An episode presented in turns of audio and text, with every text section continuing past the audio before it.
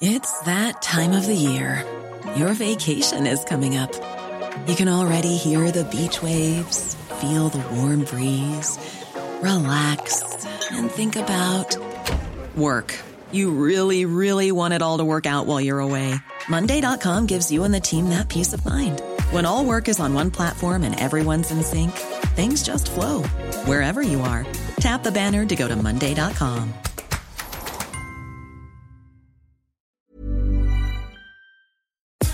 sommes en guerre.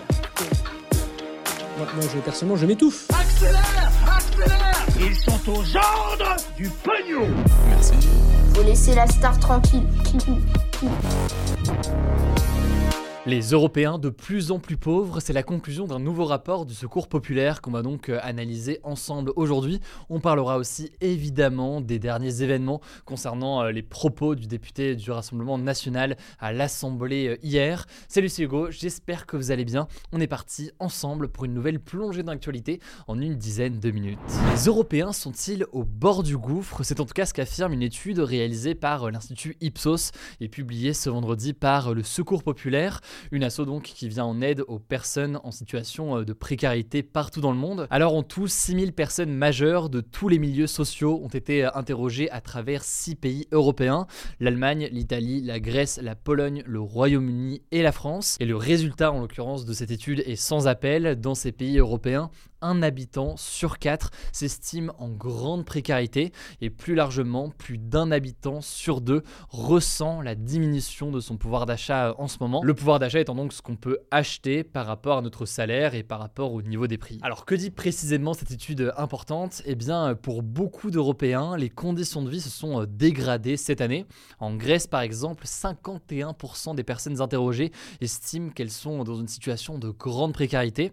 En France, en Italie, en Pologne ou encore au Royaume-Uni, ce chiffre se situe entre 20 et 25% de personnes en situation de grande précarité. La hausse des prix est évidemment une source d'angoisse supplémentaire euh, en ce moment. La hausse la plus spectaculaire, elle concerne les prix de l'énergie. Le prix du pétrole a ainsi euh, augmenté de 350% entre avril 2020 et avril 2022 selon euh, la Banque mondiale, ce qui a forcément à la fin une conséquence sur le prix de l'essence quand on va l'acheter pour faire le plein. Résultat donc, selon l'étude, les Européens font aujourd'hui des sacrifices sur leur vie. 62% affirment avoir dû réduire leurs déplacements et 47% ont baissé le chauffage pour limiter le prix de la facture avec la hausse des prix de l'énergie. Autre chiffre assez inquiétant, sur les 6 derniers mois, 14% des Européens ont eu un problème de santé et affirment avoir renoncé à se faire soigner faute de moyens. Et par ailleurs, 42% des personnes interrogées euh, ont déjà demandé à leurs proches de leur prêter ou alors de leur donner de l'argent. Et les personnes les plus touchées par cette grande précarité, vous l'imaginez, c'est surtout les jeunes, les personnes âgées et euh, les familles monoparentales, donc euh, les familles avec un seul parent. Mais alors comment en est-on arrivé là alors que l'Europe est l'une des régions les plus riches et les plus euh, développées au monde?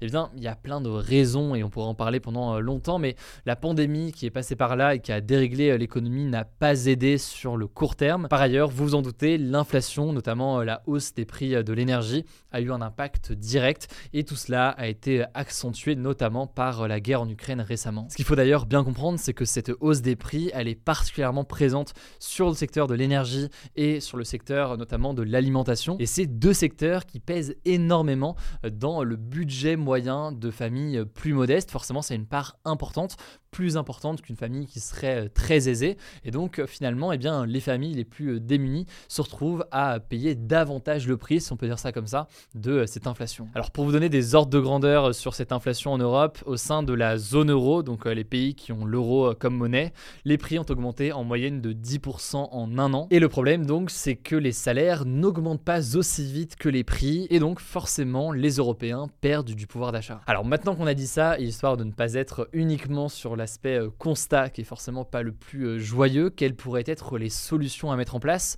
Alors déjà, plusieurs politiques peuvent être mises en place à l'échelle de chaque pays. Alors évidemment, il y a d'abord euh, des aides aux personnes les plus vulnérables, ce qui a été mis en place dans pas mal de pays européens, évidemment après à des degrés divers et avec des mesures diverses et variées. Un élément qui est pas mal revenu, notamment en France, notamment aussi en Belgique, c'est un chèque énergie, donc l'idée de verser une somme d'argent à une partie au moins de la population pour euh, les aider à payer leurs factures euh, d'électricité de façon assez comparable, plus généralement en Grèce par exemple. Eh bien, les retraités avec une faible pension ont reçu euh, une allocation de 200 euros.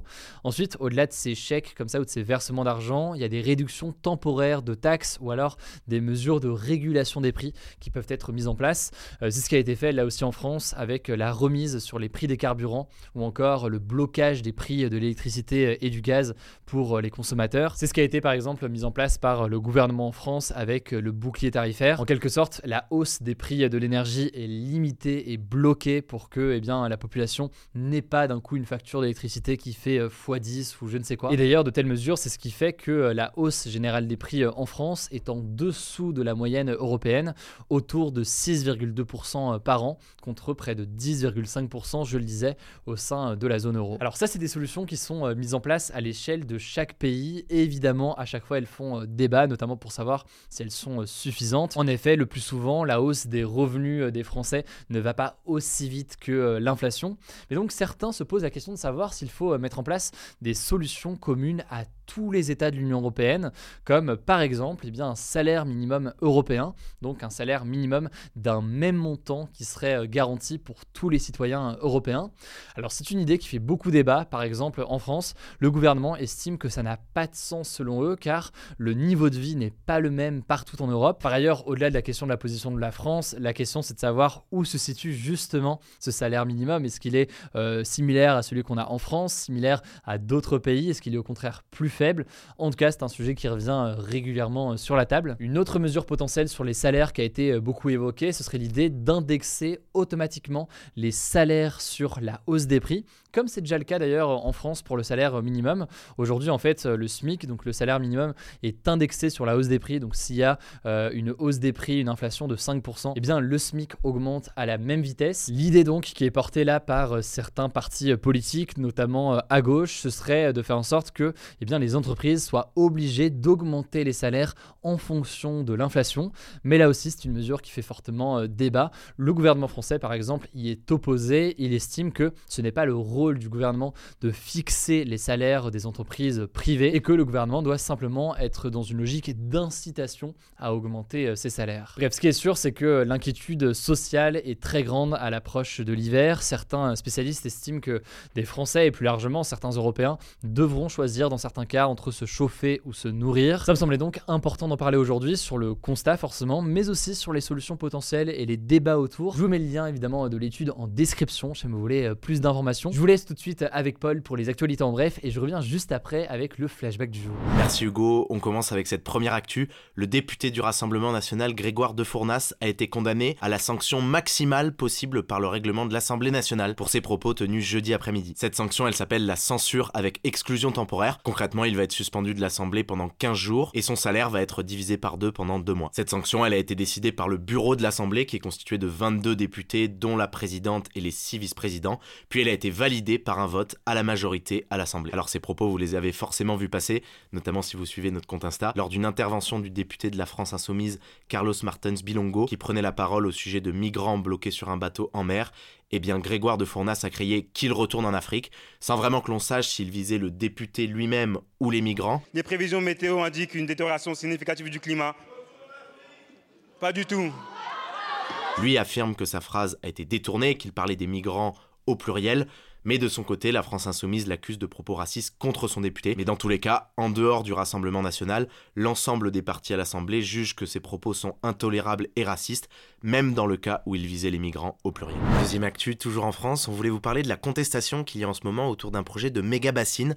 Ça se passe dans le village de Sainte-Soline, dans le département des Deux-Sèvres. Alors une méga bassine, eh bien c'est un énorme réservoir d'eau artificiel qui doit servir à fournir de l'eau aux agriculteurs. Sauf que depuis samedi, eh bien des milliers de défenseurs de l'environnement et aussi des élus, eh bien se sont rendus sur le site du chantier pour le bloquer alors que l'accès au chantier est théoriquement interdit. Ils estiment que ce projet de méga bassine favorise l'agriculture intensive et est nocif pour l'environnement. Et en fait, face à ces tentatives d'intrusion sur le chantier, eh bien des centaines de gendarmes ont été envoyés pour sécuriser le site et des affrontements ont alors eu lieu entre les policiers et les manifestants. Ces affrontements, ils ont fait une cinquantaine de blessés chez les manifestants selon les organisateurs de la manifestation et 61 blessés du côté des gendarmes selon le ministère de l'Intérieur. Ce qui fait débat donc, c'est la question du projet en lui-même, de son impact sur l'environnement, c'est aussi la question du droit de bloquer des projets de manière potentiellement illégale quand ils pourraient menacer le climat. Et enfin, dernière chose qui fait débat, c'est la participation à cette manifestation de plusieurs élus et députés. Il y avait par exemple la députée écologiste Sandrine Rousseau. En effet, certains estiment qu'un député n'a pas à manifester de la sorte dans une manifestation qui avait été interdite par la préfecture, mais au contraire, d'autres estiment que c'est la démocratie de pouvoir manifester par tous les moyens contre un tel projet. Troisième actu, cette fois à l'étranger, le chef du gouvernement allemand Olaf Scholz était en visite en Chine ce samedi. C'est à la fois marquant parce que c'est le premier dirigeant européen à se rendre en Chine depuis la pandémie de Covid, mais c'est surtout marquant parce que cette visite est controversée à la fois dans son pays, à la fois en Europe et à la fois aux États-Unis. Alors sur le papier, ça peut être difficile de comprendre pourquoi. Un dirigeant allemand qui sera en Chine en soi, c'est assez commun. Et la précédente chancelière allemande, Angela Merkel, s'était d'ailleurs rendue 12 fois en Chine lors de ses 16 ans au pouvoir. Mais cette fois, eh bien le contexte est un peu différent pour plusieurs raisons. Déjà, certains critiquent le fait qu'Olaf Scholz se rende en Chine 10 jours seulement après la fin du congrès du Parti communiste chinois, où le président chinois Xi Jinping a vu ses pouvoirs renforcés comme jamais et où il a de nouveau fait part de sa volonté de reprendre l'île de Taïwan, ce à quoi les États-Unis sont fermement opposés. Ensuite, deuxième raison qui fait que cette visite d'Olaf Scholz en Chine est critiquée, c'est que plusieurs pays européens lui reprochent d'agir seul, sans collaboration avec l'Union européenne, alors qu'ils estiment qu'aujourd'hui, en fait, il faudrait plutôt parler à la Chine d'une seule voix pour peser davantage face à la Chine. Et donc par exemple, Emmanuel Macron aurait plutôt souhaité une visite commune de plusieurs chefs d'État européens en Chine. D'autant qu'en fait, lors de cette visite d'Olaf Scholz en Chine, eh bien plusieurs investissements chinois en Allemagne vont être négociés, notamment dans le port de la ville de Hambourg et dans une entreprise allemande de microprocesseurs. Le truc, c'est que ces derniers temps, eh bien les pays européens avaient plutôt affirmé leur intention de limiter leur dépendance à la Chine, notamment en ce qui concerne des infrastructures stratégiques comme celle-ci. Direction les États-Unis, cette fois pour la quatrième actu, ça concerne l'ancien président américain Donald Trump. Ce jeudi, lors d'un meeting, il a affirmé qu'il allait, je cite, très très probablement se représenter à la présidentielle américaine de 2024. I will very, very, very probably do it again, okay? Very, very, very probably.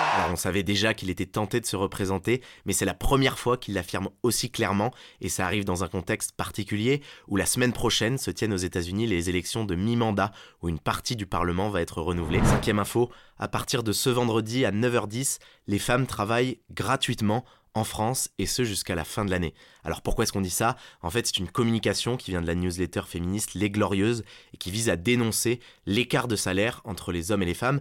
Les Glorieuses obtiennent en effet cette date en se fondant sur l'écart de salaire horaire brut moyen entre les hommes et les femmes.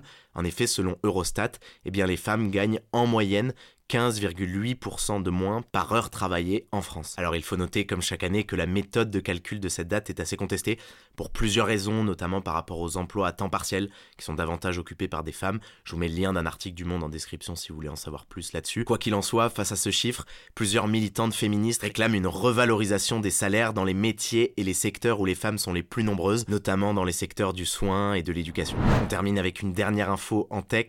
Une vague de licenciements a démarré ce vendredi chez Twitter suite à l'arrivée du nouveau patron, le milliardaire Elon Musk. Alors on va connaître dans le week-end l'ampleur exacte de cette vague de licenciements, mais selon le média américain The Washington Post, près de la moitié des 7500 salariés de Twitter vont être licenciés, sachant que plusieurs sont déjà partis de leur propre fête et qu'Elon Musk a déjà licencié plusieurs hauts responsables de l'entreprise la semaine dernière. Bref, comme attendu, l'arrivée d'Elon Musk provoque d'énormes remous en interne chez Twitter, y compris d'ailleurs chez les salariés qui restent. Beaucoup craignent de ne plus pouvoir travailler de chez eux en télétravail parce qu'Elon Musk est un opposant affiché au télétravail, D'autres craignent de devoir suivre des cadences infernales comme chez Tesla, l'entreprise de voitures électriques dont Elon Musk est aussi le patron. Voilà, c'est tout pour ces actualités en bref. Merci de les avoir suivies. Je vous laisse avec Hugo. Alors on termine la semaine aujourd'hui avec un petit retour dans l'histoire, petit flashback. On le fait pas chaque jour, mais qu'il y a des trucs intéressants, on le fait. Aujourd'hui, euh, retour sur un anniversaire très marquant. Il y a 100 ans, très exactement, le 5 novembre 1922, eh bien le tombeau du pharaon égyptien Toutankhamon était découvert en Égypte. Et cette découverte est considérée comme la plus grande découverte archéologique de l'histoire. Elle revient en fait à l'archéologue britannique Howard Carter. Félicitations à lui. D'ailleurs, fait assez intéressant, ça a donné lieu à toutes sortes de spéculations, de malédictions, car plusieurs personnes qui ont pénétré euh, dans le tombeau ou inspecté euh, la momie sont mortes subitement dans les années euh, qui ont suivi. Et si jamais ça vous intéresse, je vous mets en description notamment un podcast d'affaires sensibles de France Inter, un podcast toujours passionnant et qui revient justement sur cette histoire. Voilà, c'est la fin de ce de l'actualité du jour. Évidemment, pensez à vous abonner pour ne pas rater le suivant, quelle que soit d'ailleurs l'application que vous utilisez pour m'écouter. Rendez-vous aussi sur YouTube et sur Instagram pour d'autres contenus d'actualité exclusifs. Écoutez, je crois que j'ai tout dit, prenez soin de vous et on se dit à très vite. Mom deserves the best, and there's no better place to shop for Mother's Day than Whole Foods Market. They're your destination for unbeatable savings, from premium gifts to show-stopping flowers and irresistible desserts. Start by saving 33% with Prime on all body care and candles. Then get a 15-stem bunch of tulips for just $9.99 each with Prime. Round out Mom's menu with festive rosé, irresistible berry chantilly cake, and more special treats. Come celebrate Mother's Day at Whole Foods Market.